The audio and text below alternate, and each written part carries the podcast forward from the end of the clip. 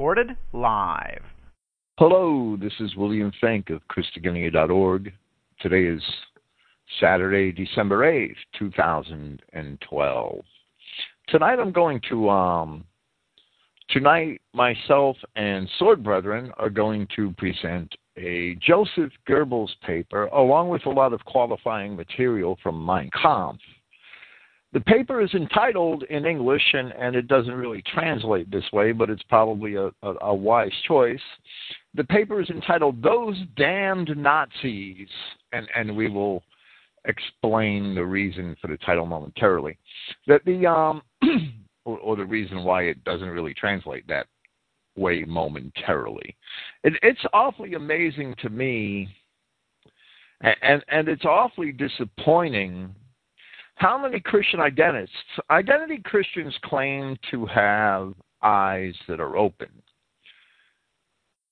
Yet, a large percentage of identity Christians still don't understand National Socialist Germany.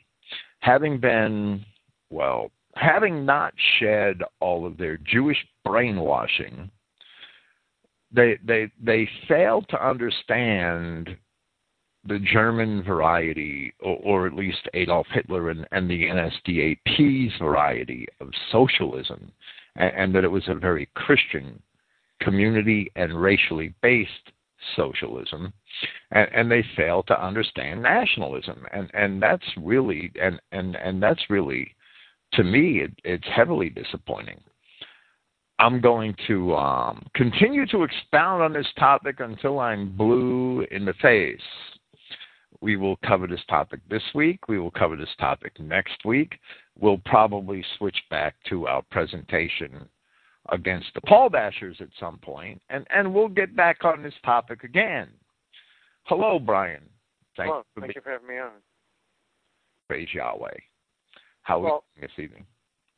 I'm doing fairly well. I've noticed, just to begin, that most Americans seem to have a knee jerk reaction. They hear socialism and they think a long-haired hippie's talking about how private property is invalid and improper, how we should, you know, tax and spend, tax and redistribute, and take away everyone's private property. Well, well, right, and that's what what what disappoints me most is the identity Christian mindset. It is still not clear of all the old leaven for the most part. The word socialism was basically co-opted by the Jews to describe and a, a softer form of, of communism or Marxism. And um, that's not a proper use of the term socialism. And, and pure socialism, as, as it was conceived, National Socialism was actually conceived by French um, philosophers in, in, in maybe the late 18th and, and 19th centuries. And they, they really weren't inventing anything new they were rather quantifying something that's been with us from the dawn of time. Aside from that, pure socialism in its original form has nothing at all to do with Marxism. It's not collectivism, it's not Marxism. It, it appreciates private property and it puts it into the hands of the producers. It, it has nothing at all to do with the Jews, with communism, or, or with Marxism. The Jews have co-opted the term. People that um, reject National Socialism on its surface. I'm not saying that National Socialism is perfect by any means. No system devised by man has ever been perfect, including the American experiment, of which the biggest failure was a total failure to defend itself from within and, and to defend those who would take advantage of its ideals in order to corrupt it. Right. And I've noticed the American system, it's a lot more difficult to subvert than any of the systems in Europe, but once the subversion has begun and is underway, it's a lot more difficult to counter the subversion. Whereas since America politically it's a winner take all, where in Europe if you get 20% of the votes in Britain, your party is going to have 20% of the representation in Parliament. Where if you get 20% of a Senate race in New York and I get 20% in Ohio, that means, you know, good try, see you again later, you lose. You get nothing. Right. Right, and and and Hitler didn't like parliamentarianism anyway, and and and he understood that it was a a, a continual struggle in in stalemate and and a, and a seesaw between the left and the right, and and that nothing ever really got done. There was of any import when it needed to get done mm-hmm. because of that, and, and we have that to a degree here also. It, it's um that that's why the Führer in, in the German system, the German system, the, the National Socialist system was democratic. However, once a particular party gained a majority, the leader of that party had total power until the next election. And, and um, yes, National Socialist Germany had elections. They just didn't have them during the war. Well, which is rather um, historically, that's you know a lot of people um, follow the Jew lead, and, and identity Christians do this too. They follow the Jew lead in, con, in, in condemning National Socialist Germany for not holding elections during a war. But well, elections aren't elections aren't the end all be all of a society. Well, well, absolutely. And and let me say that traditionally, in in in the Greek, in in in, in ancient Greece, when they went to war, they appointed basically a, a, a single leader who, who had carte blanche power over the course of the war, and that's that that's very evident in um, in the Peloponnesian Wars and in the in the um, not so much the Peloponnesian Wars, but in the Persian War, when they went to war when they were invaded by the Persians, they elected a they chose a a leader over the army and and he was a spartan and he was the and, and the athenians and the spartans made a deal right? And the athenians cho- chose a leader over the sea over the navies and and those leaders for the course of the war that they basically got everything they wanted and had all the power they wanted. Now the roman system what was what was absolutely dictatorial in times of war when a war came about the Roman Senate chose a dictator. He was appointed dictator. He was given absolute power over the entire nation for the entire duration of the war and was expected to resign that power at the end of the war. And and, and there were actually a lot of instances. Um, Marcus Furius was one. Cincinnatus was another. Um, Sulla Sulla became a dictator and held it for a long time because he thought that the um, that the the empire needed and and it was an empire already by that time that it needed reform and resigned as soon as those reforms were effected and the republic could be restored. It it happened quite often in ancient Rome. Well, I was thinking of the um, story of Quintus Fabius Maximus. He was a dictator during the Second Punic War, and they didn't like how the war was going, so they relieved him, and then later they realized his strategy was right, so they recalled him and made him dictator again. But the one time they relieved him, you know, he just relinquished command of his soldiers and he went home. Well, well, right, absolutely, and that that happened quite often in in in the history of the Roman Republic, where a man was appointed dictator, had complete control, and um, would relieve himself at the end of the war. And, and that can only work in a very virtuous society. Well, well, yes, it only works in a virtuous society. That's absolutely true. If, if we name some, you know, general a dictator in this country, that'd be the end of it. We, we he'd never leave. Well, well, George Washington, to his credit, had the opportunity to be king and turned it down. Mm-hmm. He, he didn't want to copy the errors of Europe, and and we just made a whole new set of errors.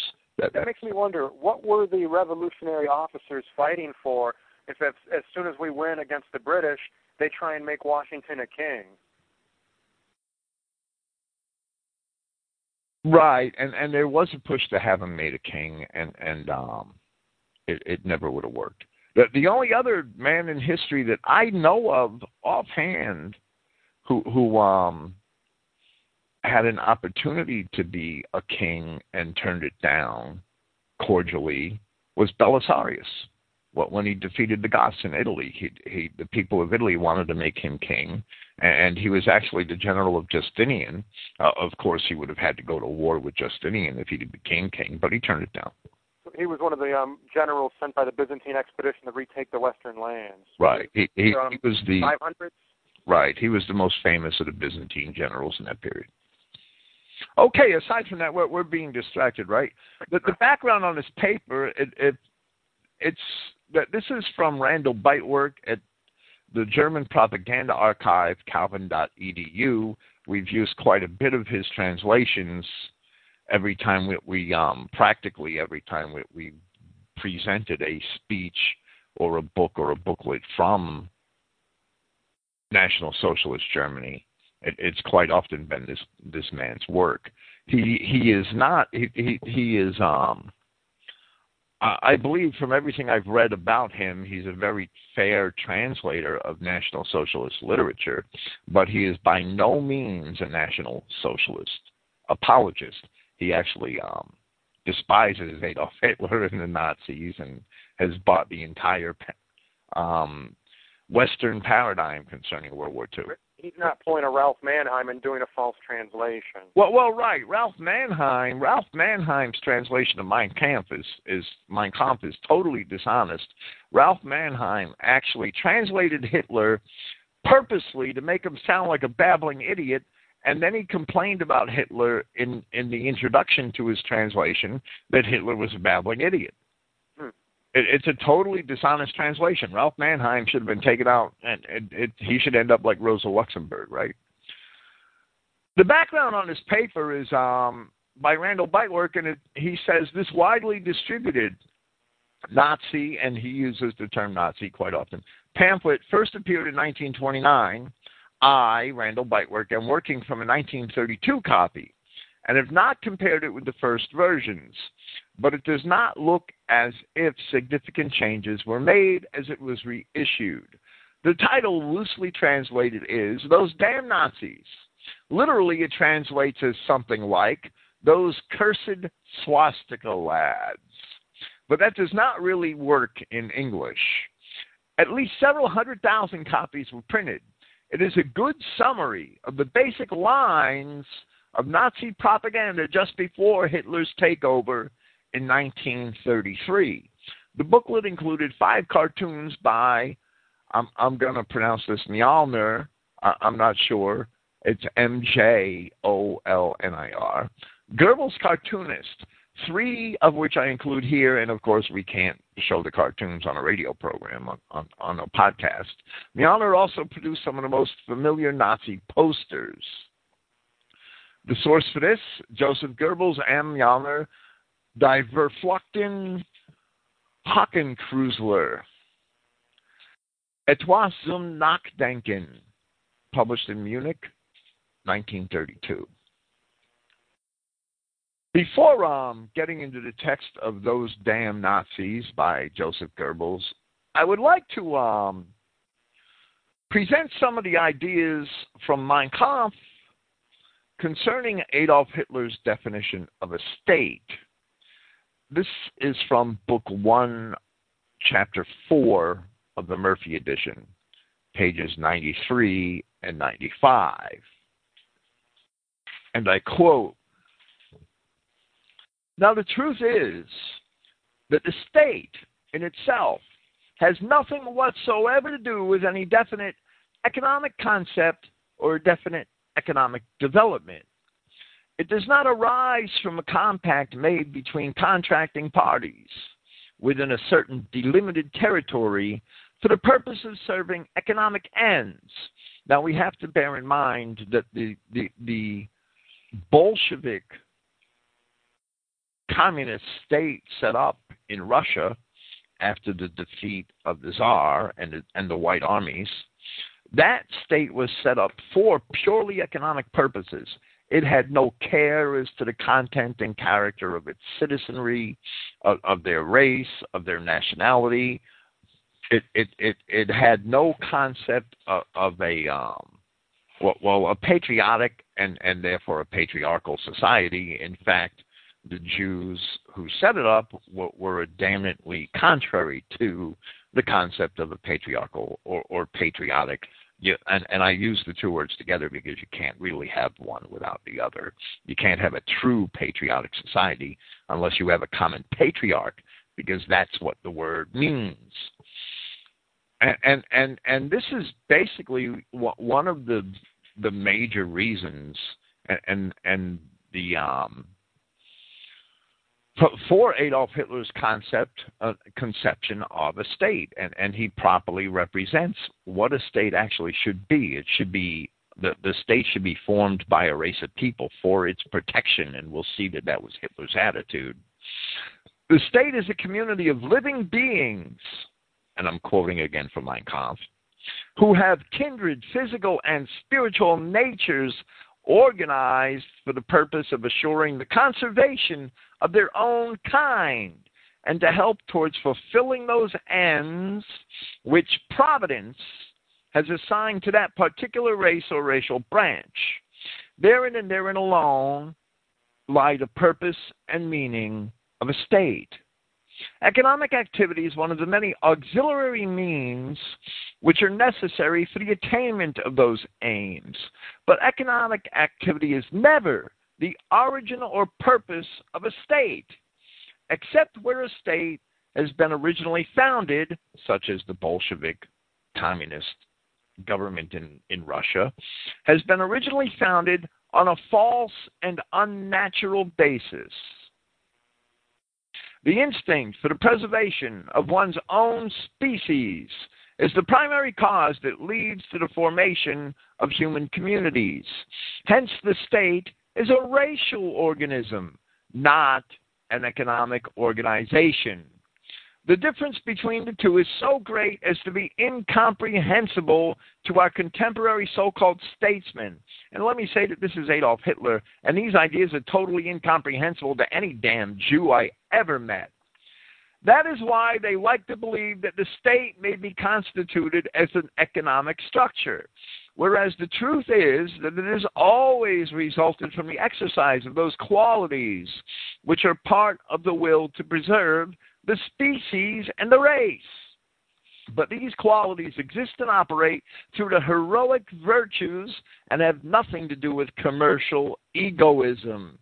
For the conservation of the species always presupposes that the individual is ready to sacrifice himself, and that is a purely Christian philosophy. A state has never arisen from commercial causes for the purpose of peacefully serving commercial ends. But states have always arisen from the instinct to maintain the racial group, unless, of course, you're a Jew and you're an infiltrator. Then you've found states that are materialistic based on commercial ends. And, or, or you pervert them into materialistic entities based on commercial ends, which the United States has been perverted into by the Jews these last 150 years to get back to Adolf Hitler, whether this instinct manifests itself in the heroic spear or in the spear of cunning and chicanery. In the first case, we have the Aryan states. The Aryan states manifested their that their foundations were built on heroism, on, on on on the noble cause of defending one's own race and and carving out it, it, its area and its niche in the world to make sure that it would survive. And Hitler is contrasting that to the Jewish methods of forming states. In the first case, we have the Aryan states based on the principles of work and cultural development. In the second case, we had the Jewish parasitic colonies. But as soon as economic interests begin to predominate over the racial and cultural instincts in a people or a state, these economic interests unloose the causes that lead to subjugation and oppression. Anybody who reads Adolf Hitler and who understands modern history and who understands the plight of all of the Western nations under the thumb of the Jew and Jewish capitalism should understand that Adolf Hitler had tremendous insight into what was going on when the Jews infiltrated the West, into what their aims were, and into what the end result would be. And we're living in that end result right now, aren't we? Most people think that you ask an American what a state is or what a nation is, and he would just say it's some lines on a map and it's a central government and everybody's loyal to the same central government. Absolutely, and and and and, you know I I don't know if I included it here, It, it might be in in um, it might actually be in those damn Nazis. But but Goebbels and Hitler spoke about the the um, the symbols of the state and, and how that they should not be promoted above the, the race and the nation. And, and that's exactly what happened here in America. And, and we'll see it before this presentation is over with, I'm certain. That's exactly what happened here in America with that damned Pledge of Allegiance to a flag. The, the flag symbol transcended the nation and the race. And people began to pledge blind allegiance to the flag. And, and then the, the oligarchs, the Jews, the bankers, the people behind the power of government, they were able to corrupt and, and lead the nation because people pledged and, and believed religiously in that blind allegiance to the flag, my country, right or wrong. Well, well, that's not the way it should have been. This is from Hitler's explanation. Now, now that we've seen how he devi- defines the state, the following is from Hitler's explanation of the purposes for a state from Mein Kampf, Book 1, I'm sorry, Book 2, Chapter 4, the Murphy edition, page 222. And, and all of this text is available at mk.christogenea.org. A state may be considered as a model example if it adequately serves not only the vital needs of the racial stock it represents, but if it actually assures by its own existence the preservation of the same racial stock. No matter what general cultural significance this statal institution may have in the eyes of the rest of the world. In other words, it doesn't matter what sort of state it is, what sort of political system it has, its purpose is to maintain the people of the nation which it governs. Its purpose is to maintain the racial stock of its people. For it is not the task of the state to create human capabilities, as and, and, and somebody should tell Washington, right? But only to assure free scope for the exercise of capabilities that already exist. On the other hand, a state may be called bad if, in spite of the existence of a high cultural level, it dooms to destruction the bearers of that culture by breaking up their racial uniformity. Exactly what we're experiencing here right now. For the practical effect of such a policy would be to destroy those conditions that are indispensable for the ulterior existence of that culture which the state did not create. The United States of America, the government in Washington, did not create our culture or the abilities of our people.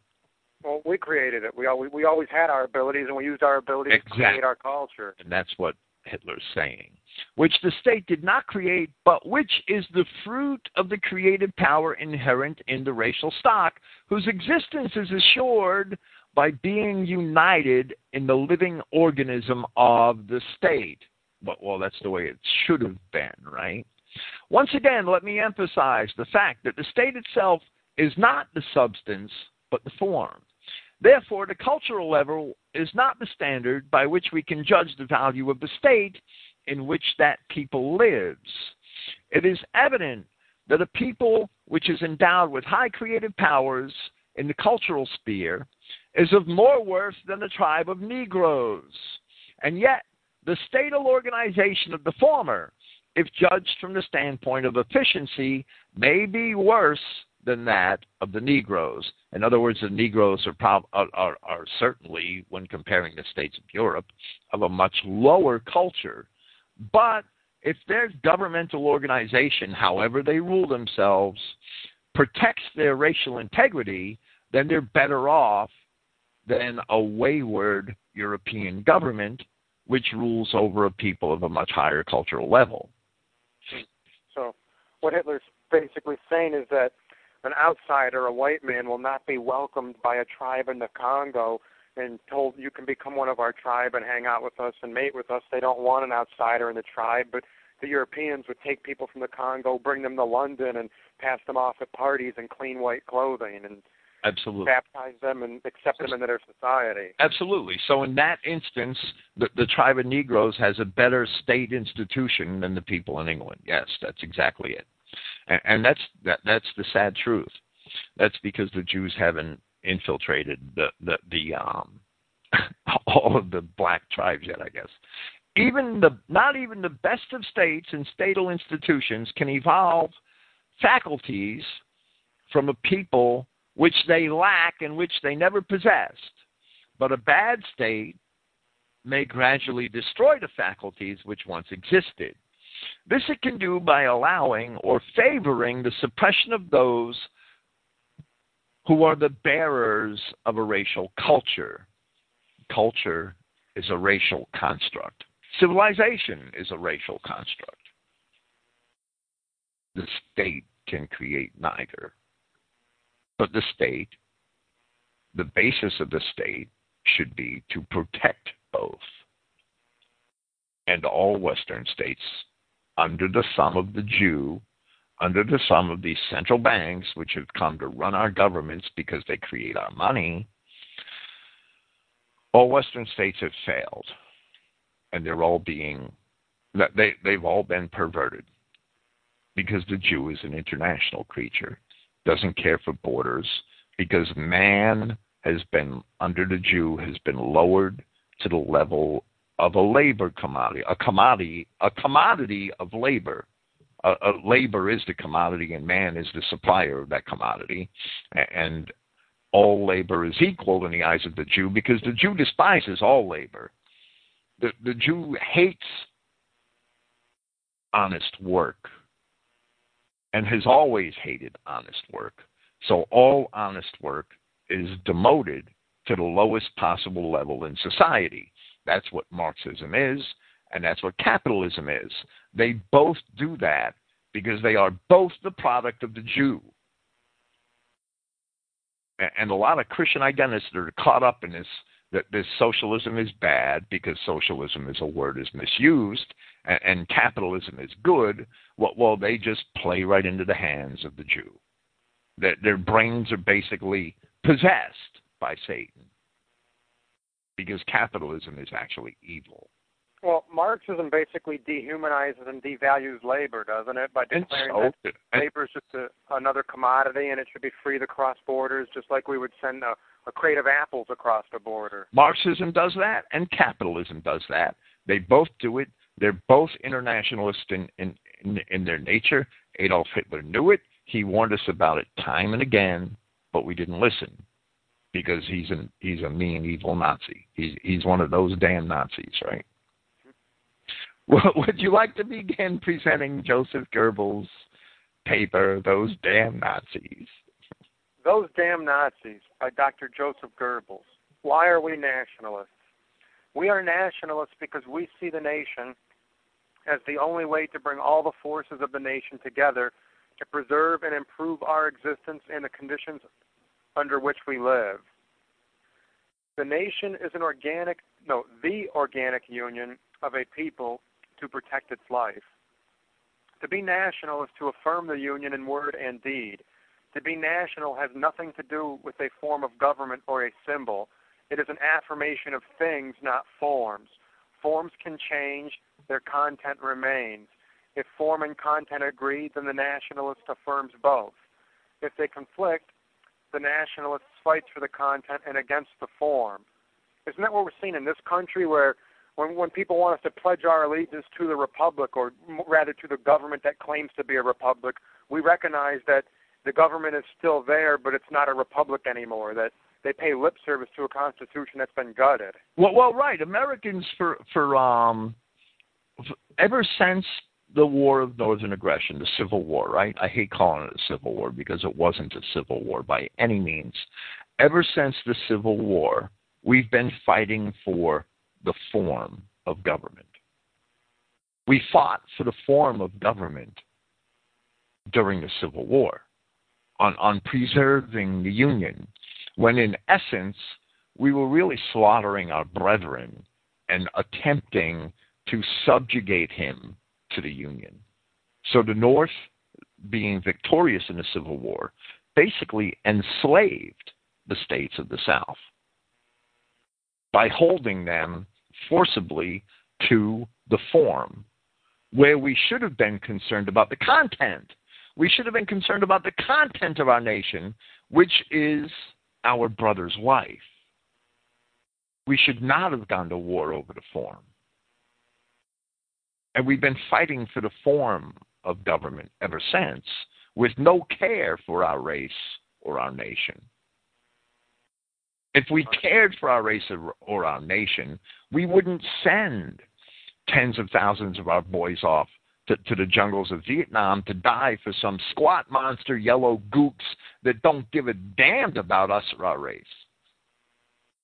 And never did, and never will. And how could we say that they were fighting for freedom? Have the Vietnamese ever developed a republic? They don't know. They don't. They don't know the definition of the word freedom. What we were fighting for, in essence, was the freedom uh, of Jewish capitalists to steal our uh, our machine tools and, and our ideas and, and bring them over there so they could make widgets to sell back to us cheaper than we could make them over here. What we was what we were fighting for the freedom of the Jew to exploit the cheap labor markets of Asia. All right. Continue. One may not put the symbol above the content. If that happens, the battle is on the wrong field and one's strength is lost in formalism. The real aim of nationalism, the nation, is lost. And again, that's what we have today with flag worship. Absolutely. That is how things are today in Germany. Nationalism has turned into bourgeois patriotism, and its defenders are battling windmills. Now, now, let me say that this was originally written in 1928, before the National Socialists came to power, and Germany, under the Weimar Republic, was exactly the way America was in the 70s, 80s, 90s. And and now I think America is degraded well beyond what Germany was in, in the decadence of the Weimar Republic. And, and that decadence was both economic and it was social and moral and religious. These uh, these American flag worshiping, flag kissing patriots who shout about the Constitution they don't really have an idea for a, a or a vision for the nation, do they? If you ask them what should America be, they think we just need less spending and it's okay if there's 150 million non-whites here who just want to milk the country dry. Well, well, they're always arguing with each other inside of the box that the Jews set up for them. That they're always arguing inside of the Jewish paradigm. They don't look outside of the Jewish paradigm. They don't have the ability to look outside of the Jewish paradigm because everything that they know comes from the Jewish media.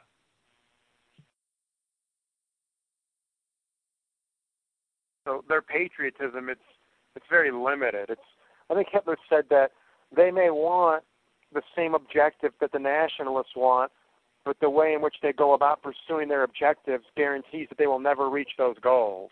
Well, well, right, and and it's sick to even call what what what allegiance they have to the flag and to Washington is not patriotism, but because in order to be patriotic, you need to to to be following a common patriarch. Uh, I mean, that's the meaning of the word.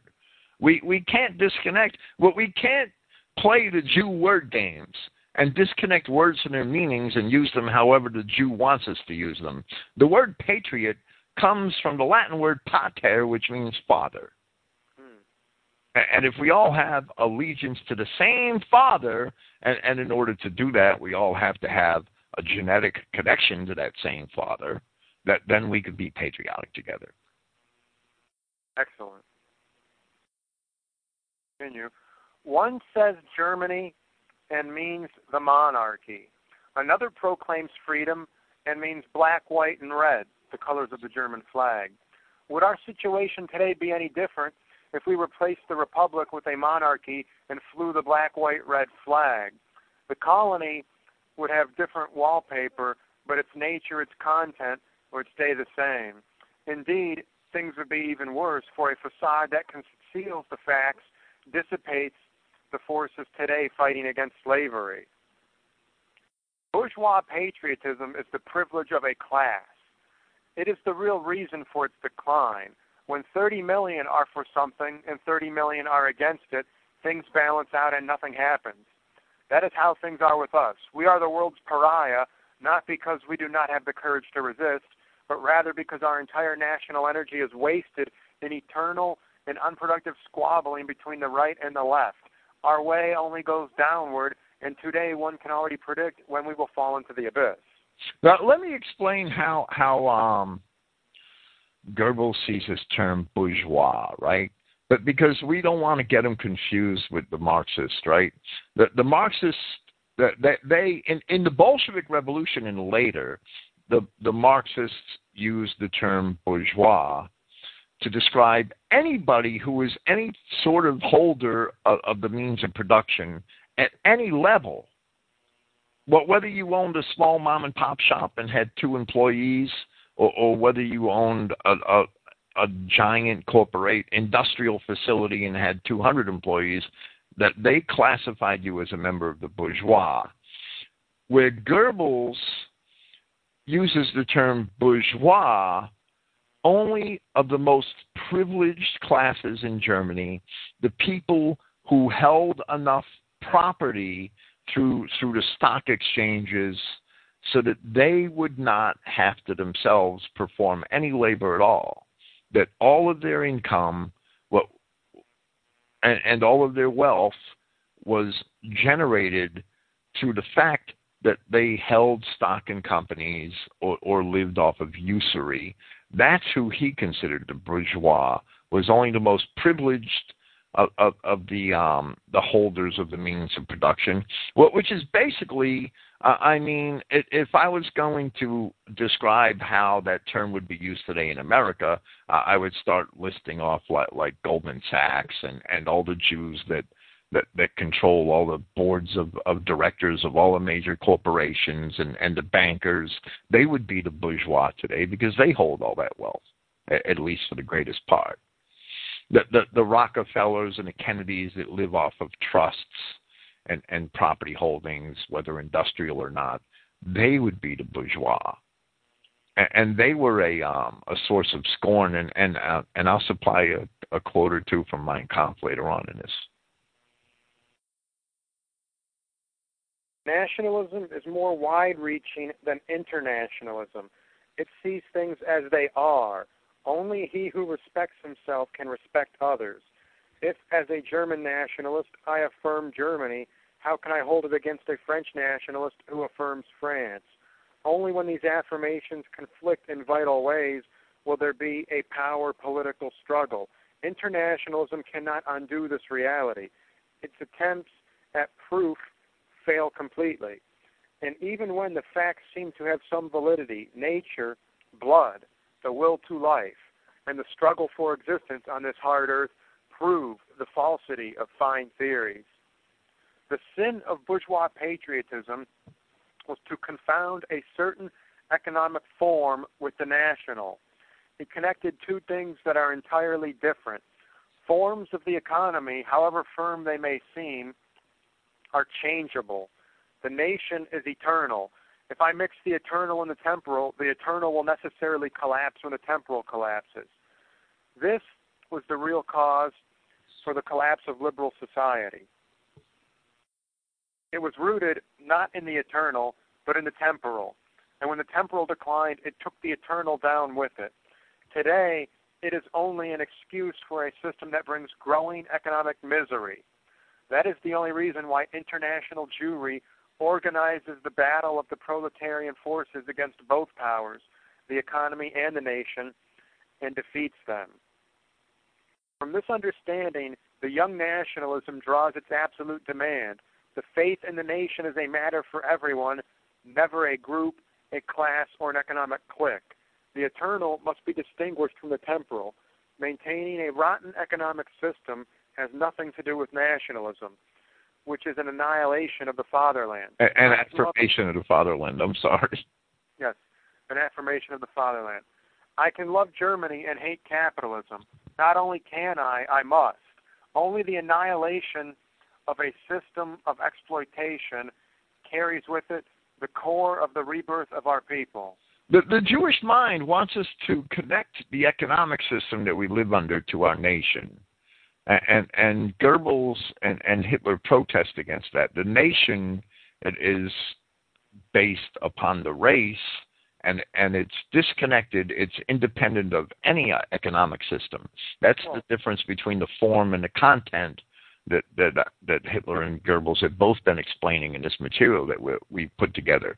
The the the form is the economic system or the system of government and, and together they create the form that the nation is in how it operates but they're independent of the nation itself you could take a hundred million people all of pure Germanic blood, and, and they're basically going to have the same character and, and the same creative ability, no matter what economic system or, or form of government they're living under.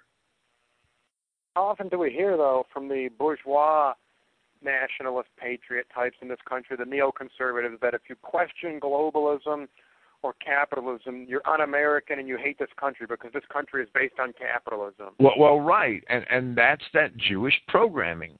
That and and it, we're all stuck in that Jewish paradigm of two alternatives: capitalism and communism, or capitalism and some days it's called socialism.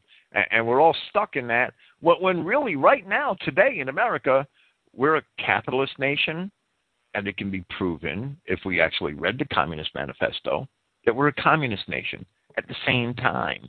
And that's because they do very well together because we're really a Talmudic nation. We're being run by Talmudic Jews, the Talmudic Jews who have been usurers since the dawn of time. What we what we we are in debt slavery to the Talmudic Jews who will impose any form of government upon us that they want right now. And, and that's the way it is. And until we get out of the box, we're not even going to see that there's a problem.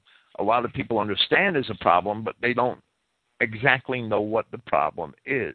They can't put their fingers on it because they keep debating back and forth within the same Jew paradigm but within that that they're they're stuck in that box. They can't see outside the box un, until that they open their minds to that.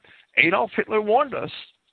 It's throughout Mein Kampf that international capitalism and international Marxism were two arms of the same beast working together to destroy and enslave the West. And that's exactly what they've done.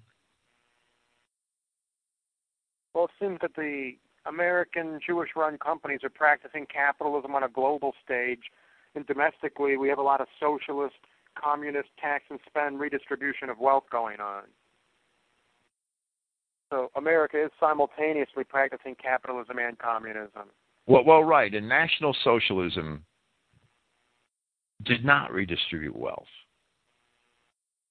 And American government is very hostile to private property. There's there's no question about it. Would you agree, Bill? Absolutely. It, it's become extremely hostile to private property. Uh, I know. I mean, my family has a house in in New York that's that we paid seventy five thousand dollars for, and and the tax bill for that house is fifty two hundred dollars a year. I mean, if you have to pay for your house in taxes every fifteen years, that that's a serious hostility to private property. And and the the amount of taxes in in any American state is commensurate with the percentage of Jews. There's no doubt. That's why New York and New Jersey are the the the, the states and with the highest property taxes. That's why states like Wyoming and the Dakotas they basically don't have state property. They don't have property tax or state income tax. Right. Right. To continue, we are nationalists because as Germans we love Germany because we love Germany, we want to preserve it and fight against those who would destroy it. If a communist shouts down with nationalism, he means the hypocritical bourgeois patriotism that sees the economy only as a system of slavery. If we make clear to the man of the left that nationalism and capitalism, that is the affirmation of the fatherland and the misuse of its resources, have nothing to do with each other, indeed, they go together like fire and water, then even as a socialist, he will come to affirm the nation which he will want to conquer. In other words, nationalism is an affirmation of the fatherland, and capitalism is a misuse of of the the resources of the nation. And, and it certainly is. All right. That is our real task as National Socialists. We were the first to recognize the connection and the first to begin the struggle. Because we are socialists, we have felt the deepest blessings of the nation, and because we are nationalists, we want to promote socialist justice in a new Germany. A young fatherland will rise when the socialist front is firm. Socialism will become reality when the fatherland is free. So, so we see that Germany is a nationalist state which only cares about one thing the preservation of the race of people upon which the state was founded. The, the, the, the founding of the state is a result of the will to preservation of the race of the people. Right. You can't separate. In, in, in thinking about Adolf Hitler's political philosophy, there's no separating the state and the people. In America, what we have two different entities, the state and the people. And, and the proof of that is that we could take all of these aliens in and, and, and we have to respect them as fellow citizens because as soon as they cross the border, somehow magically they're a part of, of the, the people of the state, which the state governs. It, it, it's ridiculous. It, it's the, the state and the people are entirely disconnected. That happened with the Fourteenth Amendment. That was basically the, the, the conquering of the American people and, and the demotion of all of them to slavery, because anybody could just simply um, wave a wand over them and, and they become members of the people over which the state governs. And, and that's backwards that that's backwards. The state, you know, the founding fathers that they did protect the nation with one clause that in, in the preamble to the U.S. Constitution that the Constitution was for us and, and the Union, which the Constitution represented, was for us and our posterity. And posterity means offspring. Right. So these Mexicans, how can they possibly be our posterity? Well, well, right. Somehow, the people just let that that big one slip, right? Well, uh, know, that's incredible that that they didn't recognize that right away. That that would be incredible. The Fourteenth Amendment is absolutely unconstitutional. Well, on January fourth, eighteen forty-eight, John Calhoun, senator from South Carolina, he approved the annexation of Texas when it happened a decade earlier or, or, or a while earlier, but he did not approve annexing Mexico. Mexico had just lost in the war, and there were some congressmen that wanted to annex every inch of Mexican territory, and he, he declared, quote, we have never dreamt of incorporating into our union any but the Caucasian race, the free white race. To incorporate Mexico would be the very first instance of the kind of incorporating an Indian race for more than half of the Mexicans are Indians, and the other is composed chiefly of mixed tribes. I protest against such a union as that. Ours, sir, is the government of a white race. We are anxious to force free government on all, and I see that it has been urged that it is the mission of this country to spread civil and religious liberty over all the world, and especially over this continent. It is a great mistake. Well, well, absolutely. And today, don't aren't we supposedly on some crusade to spread American democracy across the world? And by that they mean make make um, a secure, open market for a Jewish-run companies to do business.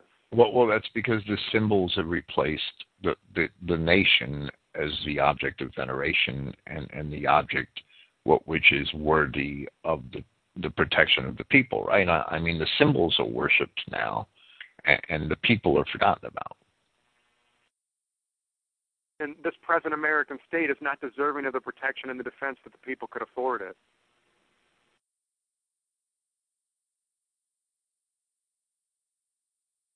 Why are we socialists?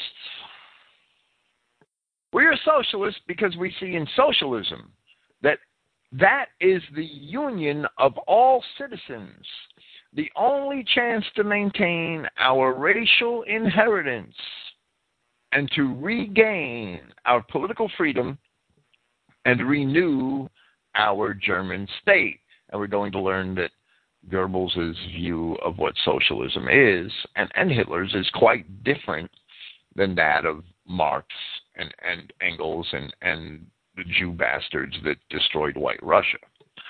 Socialism is the doctrine of liberation for the working class. It promotes the rise of the fourth class and its incorporation in the political organism of our fatherland and is inextricably bound to breaking the present slavery and regaining German freedom. We have to understand that in the capitalist system of the Weimar Republic, the people had no say in matters whatsoever. And if you don't believe that, well, you better wake the hell up and look at America today because in this capitalist system, the people, especially the original people, the, the posterity of, of those creators of the U.S. Constitution, the people really have no say at all in matters whatsoever. There's no say in, in, in anything that matters. Well, you know, Bill, I was thinking of something. At a Paul Fromm meeting, he was discussing an issue, and he posed the question: Were our nations broken without other races? And he, he wondered whether or not Britain was capable of functioning prior to the arrival of the Indians and Pakistanis, and just how Britain managed to get along for so long, and how did the French get along before the Muslims, the Negroes, and the Arabs showed up. And then he posed the question: When were the people ever consulted and asked, would you like the um, fundamental character and demographic composition of your nation changed over the next decade because we're planning on bringing 10 million, you know, foreigners in your nation? Would you like that? And it was never put to a plebiscite. No, no, no, nowhere was it ever voted on. Nowhere was it ever voted on in any Western democracy whether or not the people of that Western democracy would like to be overrun with aliens. It was never voted on anywhere. And it's, it's it's insulting in a way, isn't it, when they say that we have to have a multicultural nation in America and Britain and all these other countries. It's the idea that a nation comprised of Welshmen, Englishmen, and Scotsmen and Irish is somehow broken and non-functioning. It needs to be enriched by Negroes who never had a written language. And on top of it, the people weren't even asked if that's how they wanted things to change. Well, well, that that that is the power of Jewish propaganda and control of the media and, and Jewish capitalism and its control of the government. It's Jews, they're basically raping the West. Well, well, yes, they are, but that that's what that that is what Adolf Hitler and Joseph Goebbels are defending Germany from. Is that same thing that we have suffered these last hundred years, and and that's why to me it's absolutely disgraceful that identity Christians who who um, who scoff at, who who detest Nazi Germany and and those evil people and those tyrannical dictators. It, it's that they don't escape those Jewish labels and take an objective look at National Socialist Germany and understand what we volunteered to destroy on behalf of the Jew. Well, World War II can basically sum, be summed up in the sense that Germany was a target for theft by the Jews. The Jews pilfered and robbed Germany. The Germans said, We're taking back our stuff, we're asserting ourselves, give us back what is ours. And the Jews cried for help, and they demanded that America come over and protect all their ill gotten gains. Well, oh, right. Stole Germany in in uh, in in the nineteenth in, in the late 19th and the early 20th centuries, the Jews stole Germany from the German people, and America defended that that, that theft. So, and so did Britain. Someone's trying to pick your pocket. You have the nerve to fight back and refuse to hand over your wallet, so they call in help, and now someone hits you over the head, and another guy holds you down while the original crook just takes your wallet and leaves. That, that's the evils of our uh, our Jewish usury-based economies, and and as soon as we agreed to that, we basically surrendered ourselves to Satan.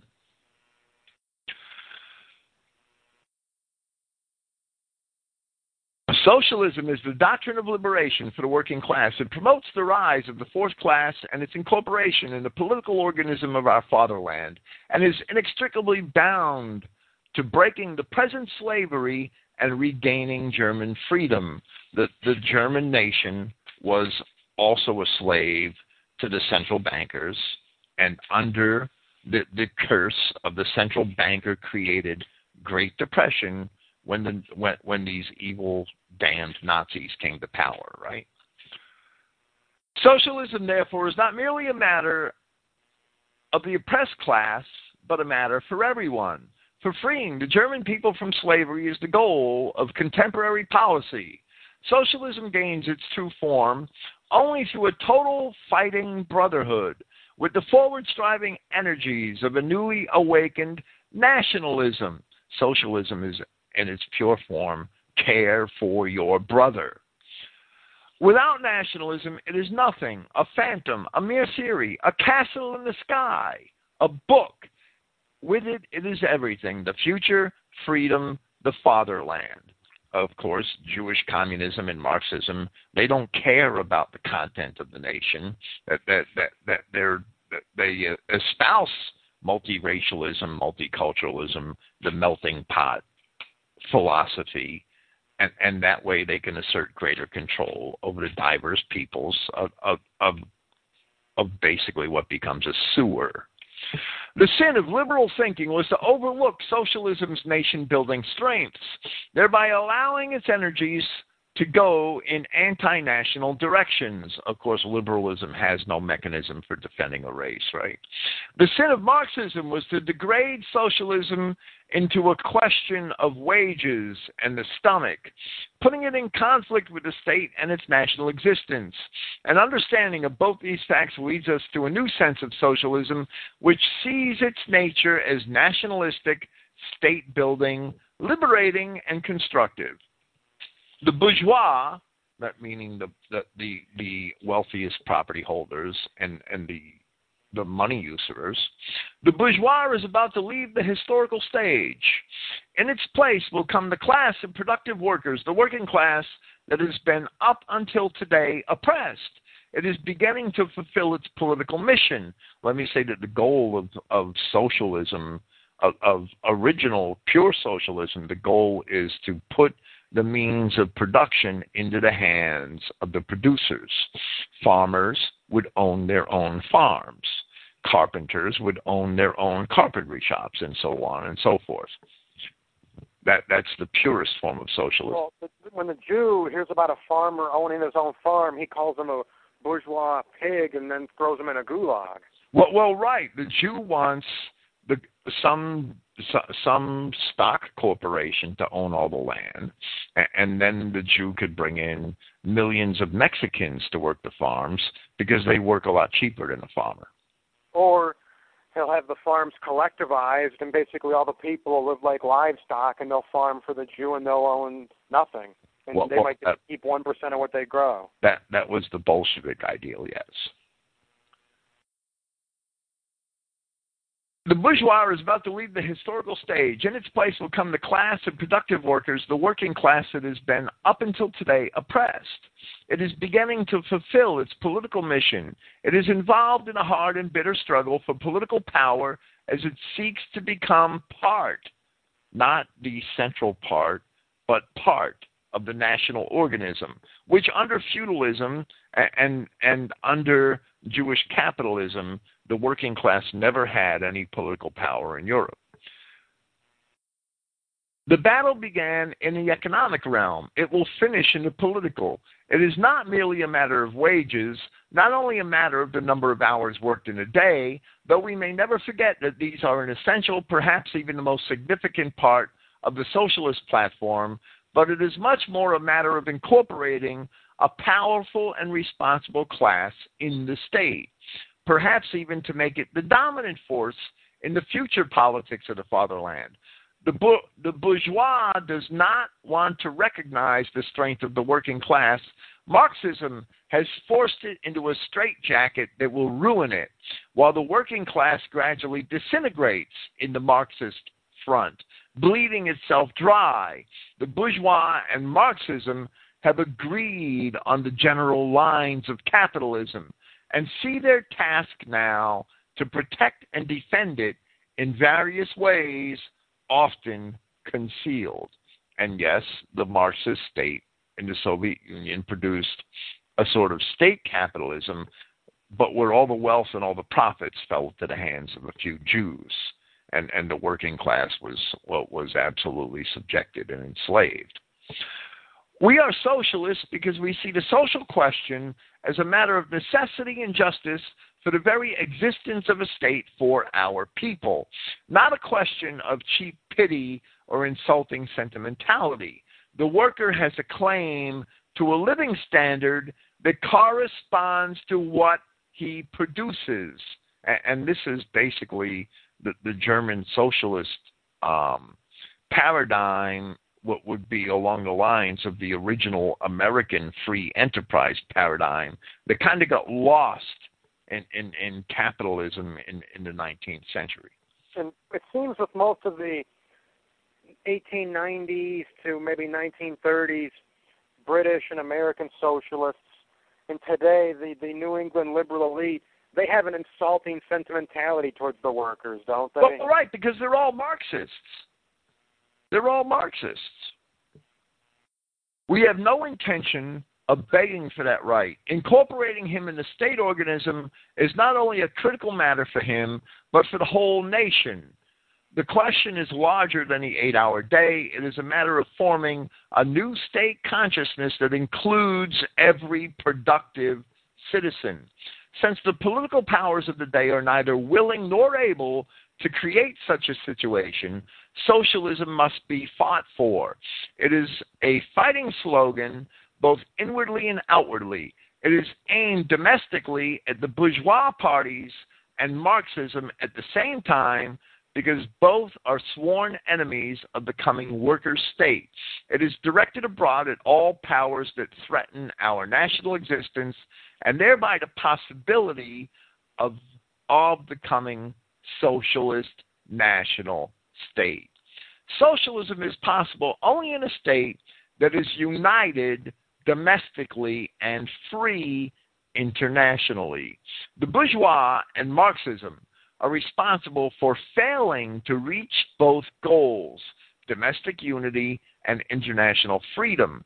No matter how national and social these two forces present themselves, they are the sworn enemies of a socialist national state. We must therefore break both groups politically. The lines of German socialists are sharp and our path is clear. We are against the political bourgeois and for the genu- and for genuine nationalism, not a nationalism of elites, like we basically have now here in America, where, where only the bankers profit from patriotism. We are against Marxism, but for true socialism. We are for the first German national state of a socialist nature. We are for the National Socialist German Workers' Party. That now, of course, a lot of this is propaganda aimed at the working classes to get their support. But we have to understand, and, and I will uh, I will supply some citations forthcoming. That the socialist state in Germany not only appreciated property rights but sought to protect them. The property rights they didn't um, seek to protect were the, the property rights of the usurers who, who had come to um, own a great percentage of German industry through the the, the creation of stock markets and joint stock companies. And Adolf Hitler actually complains about that. And, and that is basically, basically how the Jews loot and looted and pillaged Germany in the late 19th and, and early 20th centuries. And that is basically also how they've looted and pillaged America. You think that you're free. Well, well, you are free because the Jew got all of your intellectual property for nothing. Yeah, Americans are free. They were free for the Jews to loot and pillage and rape and destroy and take all of our industrial capacity and ship it off to China. So, yeah, in that sense, Americans are free. They're free whores. That's exactly what we've become. We gave it away. Absolutely. And National Socialism sought to prevent that, sought to keep the intellectual property of the German mind in Germany. Adolf Hitler on property and corporate stock ownership. From Mein Kampf, Book 1, Chapter 10, in the Murphy edition, I'm quoting from pages 135 and 136. A serious state of economic disruption was being brought about by the slow elimination of the personal control. Adolf Hitler appreciated personal property rights, of the personal control of vested interests and the gradual transference of the whole economic structure into the hands of joint stock companies. In this way, labor became degraded into an object of speculation in the hands of unscrupulous exploiters. The depersonalization of property ownership increased on a vast scale. Financial exchange circles began to triumph and made slow but sure progress in assuming control of the whole national life. He is revolting against exactly what America has suffered these past 70 or 80 years. What we we all of our um, industrial property, all of our manufacturing capability, all of our power to produce goods and food and services has for the most part and, and very slowly. And we still have some some small farms in, in, in this nation and family owned farms. However we have a lot less since ronald reagan the great conservative yeah that well that's a joke took office. And and and more and more of our farms are corporatized. More and more of our small farmers are put out of business. And and and we don't have any mom and pop manufacturing companies to speak of in this nation anymore. I know there's some, but they're very few in number and they're only a small fraction of what they were even 50 years ago because the stock companies, the giant corporations have bought them all up. Well, that's what Hitler sought to prevent.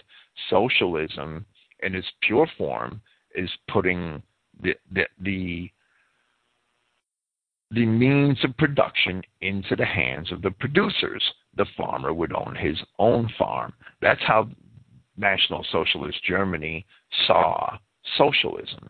Well, you know, there was an article, I think it was on Yahoo Finance, about a farmer.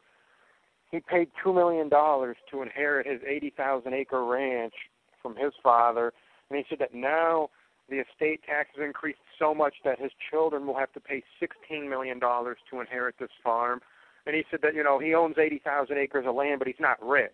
He said that the land just generates, you know, an income and that most of that is already spent. You know, they have to pay for crops and seeds and whatnot and maintaining their combine. And he said by any any standard, he is not rich. He doesn't have $16 million laying around. The wealth is tied up in the land. Well, of course they're not going to be able to inherit the farm. They're going to have to sell the lion's share of it to pay a state tax. Well, well, right. If you inherit the farm, your your your tax burden is incredible, and and there's no way you could keep the farm in business because of, of the inheritance tax alone.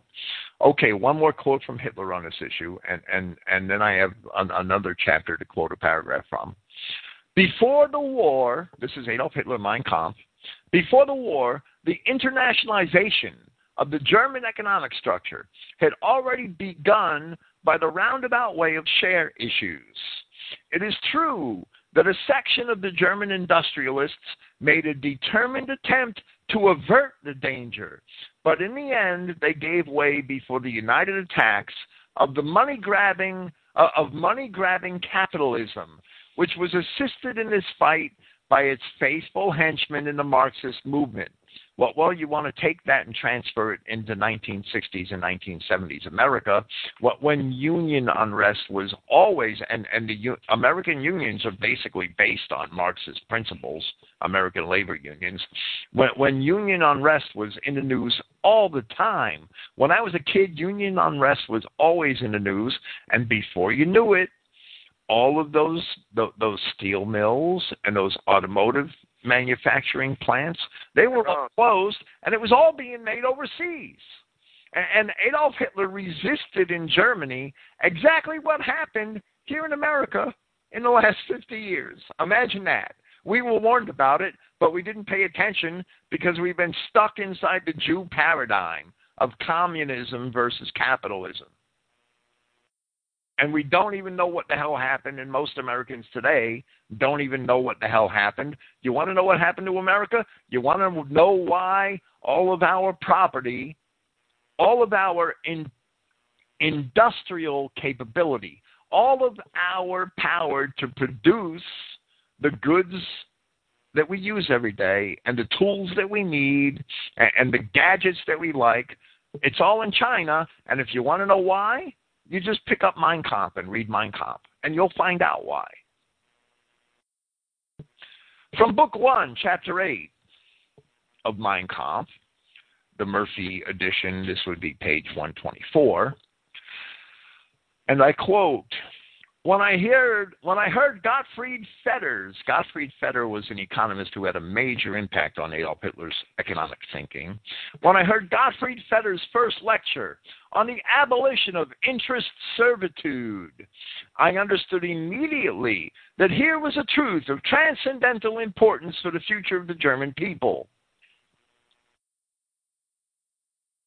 The absolute separation of stock exchange capital from the economic life of the nation would make it possible to oppose the process of internationalization in German business without at the same time attacking capital as such. In other words, Adolf Hitler and, and National Socialists appreciated the right of a German citizen to own and, and to finance and to build um, manufacturing industries or or farms or any other sort of industry. They didn't want to attack the idea of personal property ownership and and and, and uh, of building companies and hiring employees. They didn't want to attack the idea of capital.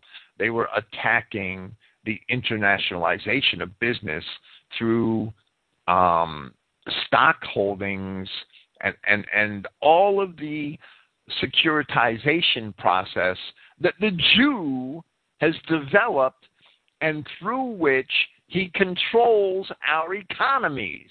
The usurer is, if you allow usury to run your economy and your nation, the inevitable result is that the usurer come to control all the property.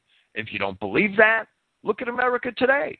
Why do you think Goldman Sachs and all these banks who happen to, to be the owners of the Federal Reserve System and the Federal Reserve banks, why are they running our country? Because they own it, because we gave it to them when they when we allowed them to print our money and loan it to us at usury. And that's what Adolf Hitler stopped. He threw the bankers out of Germany. He threw the usurers out of the temple obviously they didn't like that. They wanted to get back into the temple, and America and Britain were all too happy to oblige. And the American and, and British people were whores to their own bankers, right? The absolute separation of stock exchange capital from the economic life of the nation would make it possible to oppose the process of internationalization in German business without at the same time attacking capital as such for to do this would jeopardize the foundations of our national, independ- national independence. I clearly, I clearly saw what was developing in Germany, and I realized then that the stiffest fight we would have to wage would not be against the enemy nations, but against international capital. In Feder's speech, I found an effective rallying cry for our coming struggle. Hitler on the importance and, and to show his appreciation for, for small farms and how he understood that they were so important to the sustenance of the German people and the German nation. And this also shows again his appreciation of property rights. Unlike Marxism, which does not recognize property rights, Marxism believes that the state should own everything, right? And I quote from Mein Kampf. This is from Book 1, Chapter 4, in the Murphy edition. It's page 86. In the first place, too much importance cannot be placed on the necessity for adopting a policy which will make it possible to maintain a healthy peasant class as the basis of the national community. Many of our present evils had their origin exclusively in the disproportion between the urban and rural portions of the population. Of course, the Marxist, the, the, the Communist Manifesto wants to take practically everybody out of the rural areas, move them into the cities, and, and, and then have the farms run by collectives and, and, and basically what we have today is the equivalent of that in, in corporate farming, right? A solid stock of small and medium farmers has at all times been the best protection which a nation could have against the social diseases that are prevalent today. Moreover, that is the only solution which guarantees the daily bread of a nation within the framework of its domestic national economy. With this condition once guaranteed, industry and commerce would retire from the unhealthy position of foremost importance which they hold today, 1928 Germany, and would take their due place within the general scheme of the national economy, adjusting the balance between demand and supply. This, in, thus, industry and commerce would no longer constitute the basis of the national subsistence, but would be auxiliary institutions. That's where they belong by fulfilling their proper function, which is to adjust the balance between national production and national consumption. They render the national subsistence more or less independent of foreign countries and thus assure the freedom and independence of the nation, especially at critical junctures in its history. Hitler is explaining that small and medium sized farms and, and, and what we consider family farms in America, they are the backbone of the national economy. And they ensure our survival apart from and independent of foreign nations. Hitler on labor capital relations. This is from Mein Kampf, Book 1, Chapter 12, which is page 193 in the Murphy edition, or, or at least this, the, this text is from page 193 of the Murphy edition. A movement which sincerely endeavors to bring the German worker back into his folk community and rescue him from the folly of internationalism must wage a vigorous campaign against certain notions that are prevalent among the industrialists. One of these notions is that, according to the concept of the folk community, the employee is obliged to surrender all his economic rights to the employer. That's the way it was before National Socialist Germany. And further, that the workers would come into conflict with the folk community if they should attempt to defend their own just and vital interests. Those who try to propagate such a notion are deliberate liars. The idea of a folk community does not impose any obligations on the one side that are not imposed on the other. A worker certainly does something which is contrary to the spirit of folk community if he acts entirely on his own initiative and puts forward exaggerated demands without taking the common good into consideration or the maintenance of the national economic structure. But an industrialist also acts against the spirit of the folk community if he adopts inhuman methods of exploitation and misuses the working forces of the nation to make millions unjustly for himself from the sweat of the workers. He has no right to call himself national and no right to talk of a folk community for he is only an unscrupulous egoist who sows the seed of social discontent and provokes a spirit of conflict which sooner or later must be injurious to the interests of the country. Adolf Hitler appreciated and, and, and his policy sought to protect private property ownership, but he also faced what every nation faces, and, and that is the the the if you care about the people, you don't want them to be oppressed. While on the other hand, the the holders of property and capital have that they're that they have to be able to make a profit, earn a living, and it should be a fair one. And, and to strike that balance is what Adolf Hitler did. The Marxists, on the other hand, would just revoke all private property ownership the state except their own. right, except their own. Right. The state owns everything. Nobody else owns anything, and and those who happen to be in charge of the state are really the only ones who enjoy the benefits of the private property, and and that's the way the con- the Soviet system worked. Right.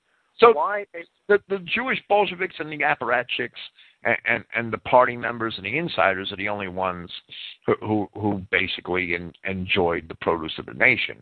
Everybody else was just a, a, a drone. All, all the entire working class what, what was um what was demoted to the lowest possible levels. And they just can't be open and honest about it. They have to call themselves the the vanguard of the revolution or the they always come up with some nice cliche term, don't they? That really masks what's going on. Right. But National Socialism sought to strike a fair a fair balance between capital and the working class, where everybody would profit and, and where workers were were rewarded for the produce of their hands, not un, not like Marxism, where all workers were paid an, an equivalent sum regardless of how well they worked. And and, and it's it's um National Socialism is is a much better system than either capitalism or communism. Oh, oh and and it should be pretty obvious in the fruits that it produced in Germany between 1933 and and and and even up to 1943, 1944, not 1944, Germany had a thriving economy. Most German citizens were engaged and, and very satisfied in that economy, and that's very obvious. All right. Why a workers' party? Work is not mankind's curse, but its blessing. A man becomes a man through labor. It elevates him, makes him great and aware, raises him above all other creatures. It is in the deepest sense creative, productive, and culture producing. Without labor, no food. Without food, no life. The idea that the dirtier one's hands get, the more degrading the work is a Jewish, not a German idea. As in every other question, sorry, every other area, the German first asks how, then what. It is less a question of the position I fill and more a question of how well I do the duty that God has given me. And it seems that the Jew doesn't want his hands to become physically dirty, but he doesn't mind if his soul, if he even if you even want to call it that, becomes dirty. He doesn't mind if he dirties his hands figuratively by running afoul of the law, does he? Well, the Jew really has no soul, right? The, right. That's why. Right. Figurative filth. Yeah, yeah. You know, the, the the Jew is a temporal creature. He only cares uh, about the things of this world, and, and to labor or to soil himself in labor is beneath him but to violate the law and ruin 10 million people so his stock will go up 5%, that's not beneath him. Right. The, the Jew, labor is the Jew's last resort. I have seen Jews perform labor, but, but labor is the Jew's last resort. He'd rather resort to crime before he resorts to labor. And the the, the Talmud, it, it's that there are many citations in the Talmud which can be supplied if one wanted to do the research that, that despise labor and especially agrarian labor. To continue, we call ourselves a workers' party because we want to rescue the word work from its current definition and give it back its original meaning. Anyone who creates value is a creator, that is, a worker. We refuse to distinguish kinds of work. Our only standard is whether the work serves the whole or at least does not harm it, or if it is harmful. Work is service. If it works against the general welfare, then it is treason against the fatherland. Marxist nonsense claimed to free labor, yet it degraded the work of its members and saw it as a curse and disgrace. It can hardly be our goal to abolish labor, but rather to give new meaning and content. The worker in a capitalist state and that is his deepest misfortune, is no longer a living human being, a creator, a maker. He has become a machine, a number, a cog in the machine without sense or understanding. Now, now let me say that, in, in, in, and I remember this very, very clearly in the 1960s and, and 70s. That idea right there was prevalent in American society the fear that we've all become cogs in the machines, we've all become numbers. Well, well, here we have Joseph Goebbels warning about that decades before. Hmm. So now we're just known by our employee number. It, it's the inevitable result of capitalism, and and it's another thing that National Socialist Germany sought to prevent to to take the worker, the laborer, and and the person who who toiled to actually produce the things that we use every day, and to promote him to his rightful place in society, where both the Marxist and the capitalist concepts demoted that person to the state of a commodity and, and a consumer. He is alienated from what he produces. Labor is for him only a way to survive, not a path to higher blessings, not a joy, not something in which to take pride or satisfaction or encouragement, or a way to build character.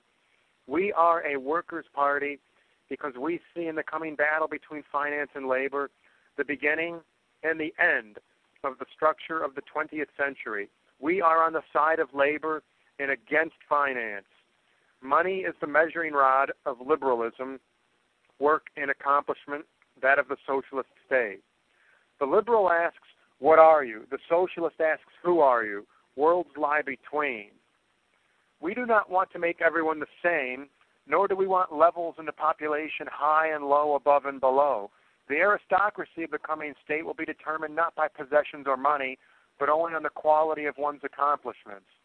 One earns merit through service. Men are distinguished by the results of their labor, that is the sure sign of the character and value of a person. The value of labor under socialism will be determined by its value to the state, to the whole community. Labor means creating value, not haggling over things. The soldier is a worker when he bears the sword to protect the national economy. The statesman also is a worker when he gives the nation a form and a will that helps it produce what is needed for life and freedom. Now, the Jews, of course, they just haggle over things, don't they? That's all they do because the Jew, the well, well, first the Jew would reduce life to a series of economic choices, and and and and all labor and and no matter how no matter the quality of your labor, all labor becomes a cheap commodity, and, and all laborers become basically equal drones no matter their race, no matter their nature, no matter their spirit, and no matter the quality of their produce. They all get rewarded alike. Where in National Socialism, as Goebbels trying to explain here, that the quality of your labor determines your, your, your ultimate reward and your ultimate value to the state, to your people. I was thinking we we spoke earlier about movies, and I know you don't watch many, but there's one from the '80s, Wall Street. Have you seen it, Bill? I vaguely remember seeing part of Sometimes it. they, they they tell them themselves, and they have this business executive, Gordon Gekko, played by Michael Douglas, and he's giving a little speech here, bragging. He says that 90% of the American public has little or no net worth. They own nothing. They they just work. They're drones, and then he brags. He says that I create nothing. I own. We make the rules. Well, that's true. That's what they do. I mean, do Jews create anything? They don't create anything. They just they take ownership of what we create, and then they pay some white person a pittance to manage it, and they pay other white people a pittance to operate it. Well, well, usury and and and the the Jewish sense of identity are the keys there, right? That's how they've come to do that. St. Thomas Aquinas said that there's by no means should a Jew be allowed to keep anything he's earned through usury. Usury is evil, it's a biblical evil, it's anti Christian, and the National Socialist government in Germany threw the central bankers out of the country and developed and, and instituted a currency that was not based on usury. It was based on the value of labor uh, uh, in, in the nation. It was based on the value of goods and services. It well, was not based on usury you tell the Jew he can only keep what he um grows with his own hands, he's probably going to starve to death, isn't he? Well, well, that's what happened in in um uh in in fifth century Europe, when Catholicism, or, or I hate to call it Catholicism, can't, but, but but it's the developing Roman Catholic Church and and the Byzantine emperors. When Christianity became, and it wasn't really true Christianity, but it was a lot closer than than Catholicism is now to true Christianity. Well, when Christianity became the official religion of the empire, and when the Byzantine emperors forbid usury and forbid the Jew to loan um, money to Christians at usury, that basically drove the Jew out of the empire.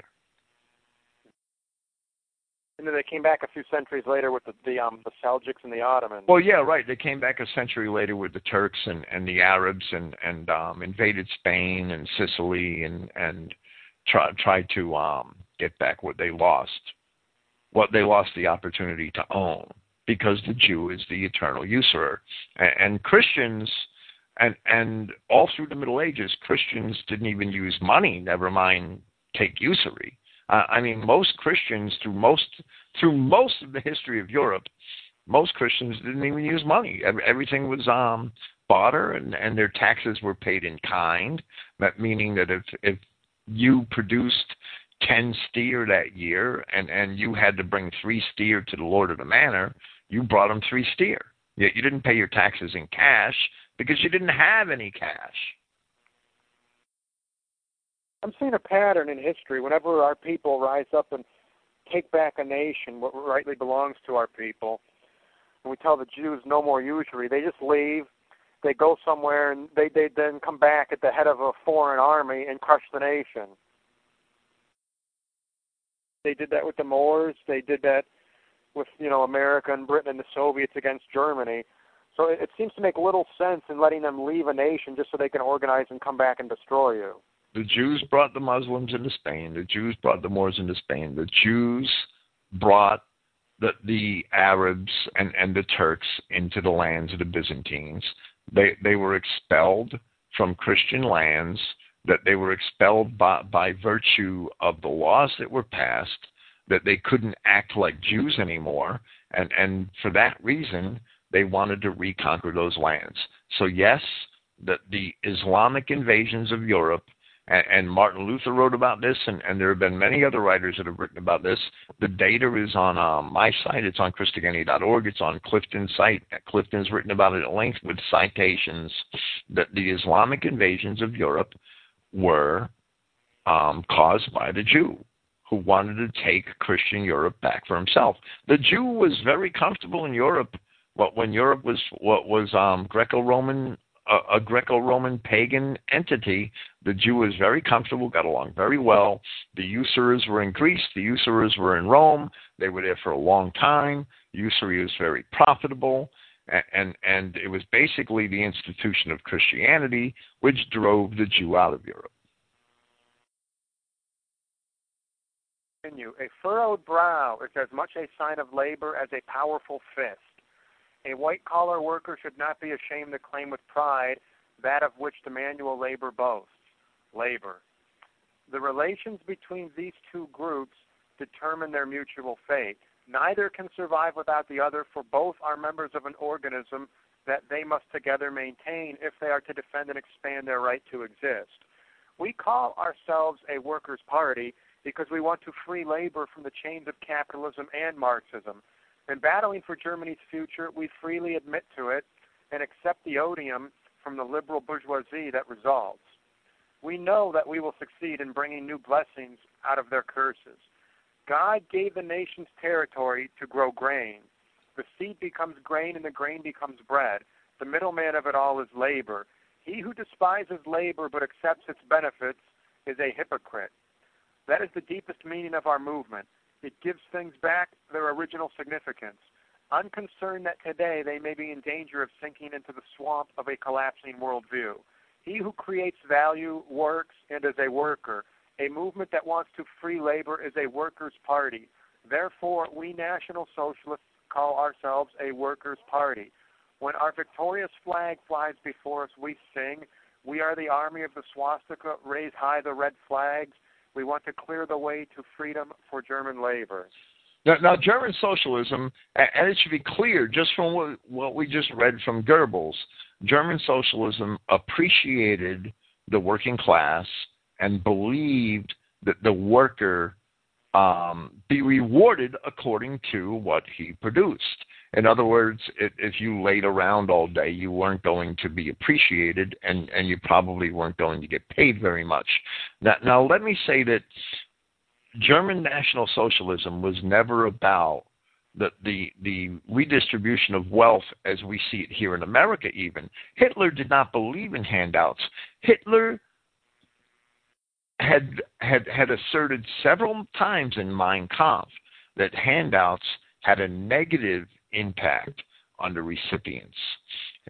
National Socialism in Germany was about taking the lowly and raising them up by encouraging them to produce and to work and by giving them the means to do so.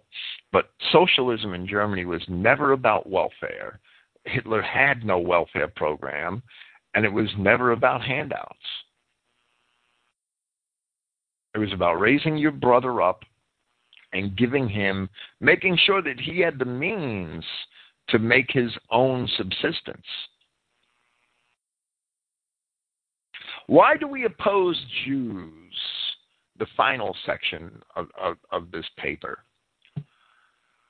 We oppose the Jews because we are defending the freedom of the German people.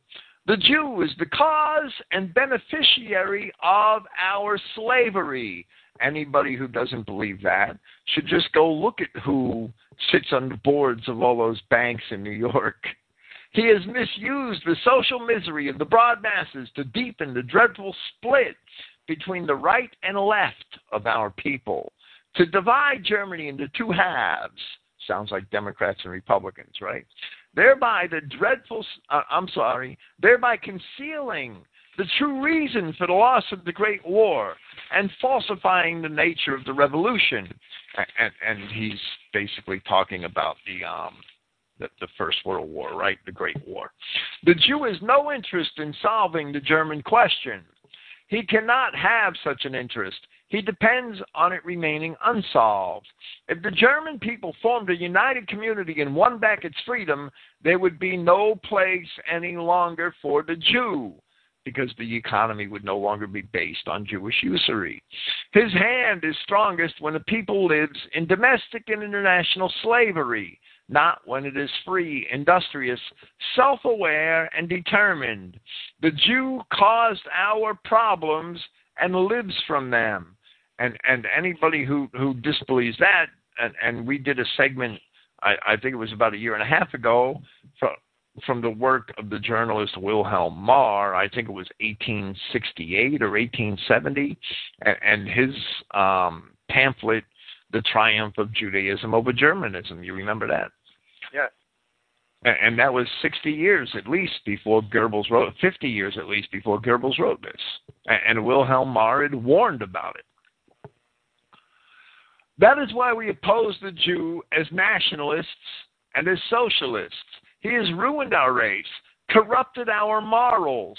Everything that you see with Jewish pornography, with, with all the Jewish filth coming out of Hollywood, with, with all of the Jewish filth in the media, that they were doing the same thing to Germany in the late 1800s through the Weimar Republic. He has hollowed out our customs and broken our strength. Hollowed out our customs. Now, I'm not a big fan of Christmas, but look at what the Jew has done to Christmas. We owe it to him that we today are the pariah of the world.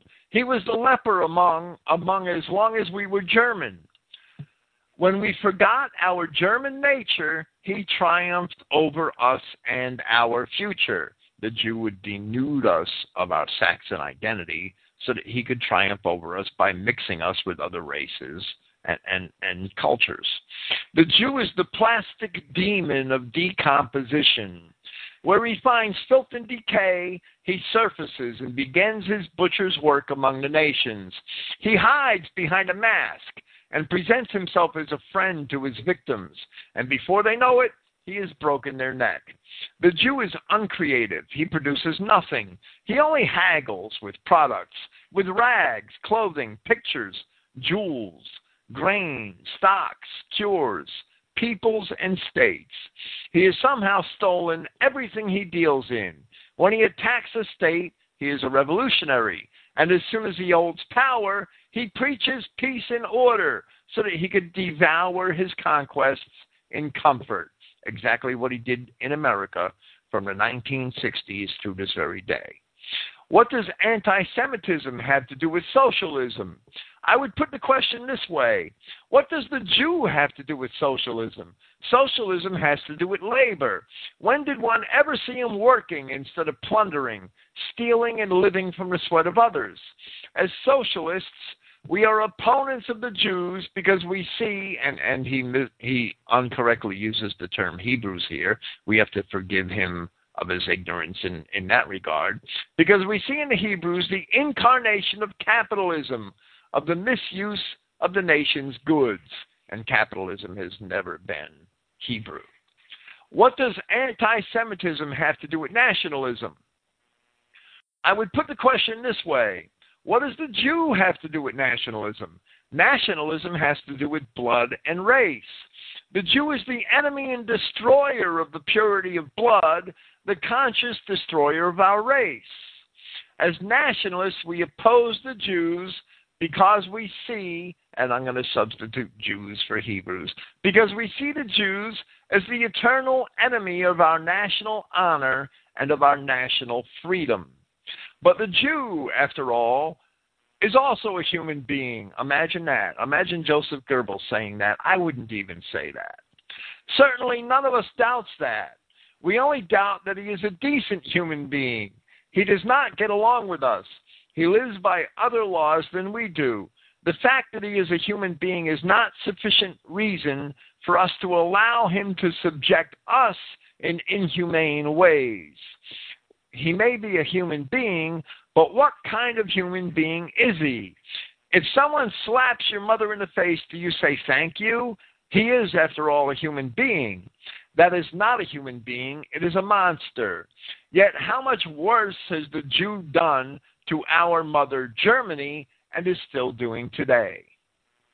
There are also white Jews. Well, that's Goebbels' statement, not mine. True, there are scoundrels among us, even though they are Germans, who act in immoral ways against their own racial and blood comrades. I think he's talking about Jews between the ears, perhaps. Right traitors. Well, we have plenty of them in America today. But why do we call them white Jews? You use the term to describe something inferior and contemptible, just as we do. Why do you ask us why we oppose the Jews when you, without knowing it, are one too? Anti Semitism is not Christian. That means it is Christian to allow the Jews to go on as they are. I think he's addressing the idea that anti Semitism is not Christian, well, when it certainly is, right? In the sense that anti Semitism is misused today. That means it is Christian to allow the Jews to go on as they are, stripping the skin from our bodies and mocking us. To be a Christian means to love one's neighbor as oneself. My neighbor is my racial and blood brother brother, and, and that is the correct view of the word neighbor in Christianity. If I love him, I have to hate his enemies. He who thinks German must despise the Jews. The one requires the other. And, and Goebbels is certainly right about that. And he who is Christian must despise the Jews. The one requires the other. Christ himself, and I'm back to quoting Goebbels, Christ himself saw that love did not always work. When he found the money changers in the temple, he did not say, Children, love one another. He took a whip and drove them out. We suppose the Jew we oppose the Jews because we affirm the German people. The Jew is our great misfortune. It is not true that we eat Jews for breakfast. It is true that slowly but surely he is stealing all that we have We've experienced this in America today. It's too bad we didn't listen to Goebbels. Things would be different if we behaved as Germans. And as Germ- as Goebbels complains about the white Jews of, Ger- of Germany here, most Americans today behave as Jews. Revolutionary demands. We do not enter Parliament. Remember, this is 1928, and this was rewritten in 1932. We do not enter Parliament to use parliamentary methods. We know that the fate of peoples is determined by personalities, never by parliamentary, parliamentary majorities. The essence of parliamentary democracy is the majority, which destroys personal responsibility and glorifies the masses. A few dozen rogues and crooks run things behind the scenes. This is also the American experience. Aristocracy depends on accomplishment, the rule of the most able, and the subordination of the less capable to the will of the leadership. Any form of government, no matter how democratic or arist- aristocratic it may appear outwardly, rests on compulsion. The difference is only whether the compulsion is a blessing or a curse for the community. We demand, what we demand is new, decisive, and radical. Revolutionary is the truest sense of the word. That has nothing to do with rioting and barricades.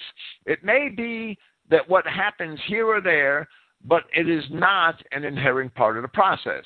Revolutions are spiritual acts. They appear first in people, then in politics and the economy. New people form new structures. The transformation we want is, first of all, spiritual. That will necessarily change the way things are. This revolutionary act is beginning to be visible in us. The result is a new type of person visible to the knowing eye, the National Socialist. Consistent with his spiritual attitude, the National Socialist makes uncompromising demands in politics. There is no if and when for him, only an either or. He demands the return of German honor. Without honor, one has no right to life. A nation that has pawned its honor has pawned its bread. Honor is the foundation of any people's community. Losing our honor is the true cause of the loss of our freedom. In place of a slave colony, we want a restored German national state. The state is not an end in itself for us, but rather a means to an end. The true end is the race, the sum of all the living creative forces of the people. The structure that today calls itself the German Republic is not a way to maintain our racial inheritance. It has become an end in itself with no real connection to the people and their needs. We want to abolish the slave colony and replace it with a people state in freedom. The state of Germany in 1928 was the state of America today. In fact, America slipped even further down the path of decadence than Germany did under the Weimar Republic. Back to Goebbels. We want work and bread for every productive and national, every productive national and blood comrade. Pay should be according to accomplishment, now that's socialism, but that's not Marxism. Pay should be according to accomplishment. That means more pay for German workers. That will stop the senseless fighting in which we engage today. In other words, more pay for German workers and less pay for the holders of capital that produce nothing, for the stockholders, for the Jewish bankers. First, provide housing and food for the people, then pay reparations. In other words, forget about Versailles until Germans are clothed and fed. No Democrat, no Republican has the right to complain about this demand, for it was first raised by a banner carrier of November Germany. November Germany is what the, the National Socialists called the Weimar Republic which began in November of 1918. We only want to make the slogan a reality provide essentials first. First, we must meet the critical needs of the people. Then we can produce luxury goods. Provide work for those willing to work. Give the farmers land. The German far- the Jewish land speculation companies had held much of the land during Weimar Germany because they bought it up for a song getting their capital from outside of the nation. The German foreign policy that today sells what we have at below market rates must be completely transformed and must focus radically on the German need for space, drawing the necessary power political conclusions. Peace among productive workers. Each should do his duty for the good of the whole community. The state then has the responsibility of protecting the individual, guaranteeing him the fruits of his labor. Again, that's anti Marxist. Real socialism is not Marxism. The people's community must not be a mere phrase, but a revolutionary achievement following from the radical carrying out of the basic life needs of the working class, what which Marxism also ignored. A ruthless battle against corruption, a war against exploitation, freedom for the workers, the elimination of all economic capitalist influences on national policy, which always forces us into foreign wars. A solution to the Jewish question. We call for the systematic elimination of foreign racial elements from the public life in every area. And let me say that this is not a new idea. The Byzantine emperors when turned to Christianity, forbid the Jews from holding any public office in Christian lands. So it's not a new idea in Europe. It's a very sane and rational idea for any Christian nation to forbid the Jew from public life. What you end up with is America. The, the morally decadent, economically decadent society that we have today. Economically and morally bankrupt as well. Right, absolutely. There must be a sanitary separation between Germans and non Germans on racial grounds exclusively, not on nationality, which by which he means um, ge- geographic nationality, or even religious belief. In, in other words, there should be no conversos, right? You're either German by race or you're not German at all. And, and Hitler expressed that in Mein Kampf. Down with democratic parliamentarianism. Establish a parliament based on occupations which determines production. Policies will be determined by a political body that earns its place by the laws of strength and selection. The return of loyalty and faith in economic life the complete reversal of the injustice that has robbed millions of Germans of their possessions. The right of personality before that of the mob. Germans always will have preference before foreigners and Jews. A battle against the destructive poison of international Jewish culture. Uh, it should really be called anti culture, right? A strengthening of German forces and German customs. The elimination of corrupt Semitic, and I'll say Jewish, principles and racial decay, the death penalty for crimes against the people, the gallows for profiteers and usurers, an uncompromising program implemented by men who will implement it passionately. No slogans, only living energy. That is what we demand. All of German socialism, all German socialism was about was creating an equitable and, and, and livable state for the German people. That's what socialism should be.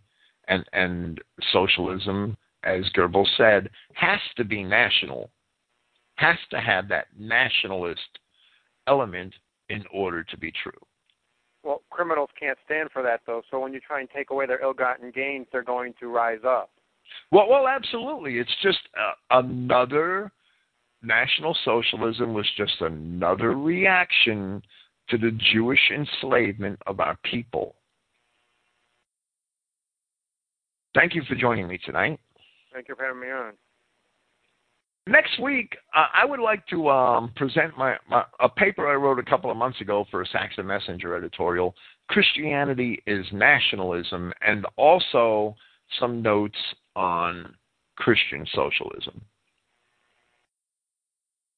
One thing I was thinking, though, the, the Goebbels quote that we do not dispute that the Jews are human beings, we dispute that they are decent ones.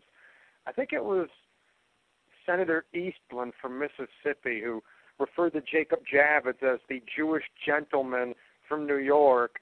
And then when Javits objected, he said, "Do you object to being called a Jew, or do you object to being, you know, called a gentleman?" And then McFadden might have made some similar remark too in his time. Well, it's Paul of Tarsus that summed it up best when he said that the Jews were contrary to all men. They were enemies of Christ and contrary to all men. Hmm. And that's true. They're a counter race. They hate all men. They're a counter race. They're an anti culture. They're antichrists. They are the original. They are descended from, from the fallen angels who are the original corruptors of God's creation, and they have been seeking to corrupt God's creation ever since. Well, the Jew will see a house that's in order and he'll desire to leave it in chaos. They're wreckers. Absolutely. They're the destroyers of everything beautiful and good and noble.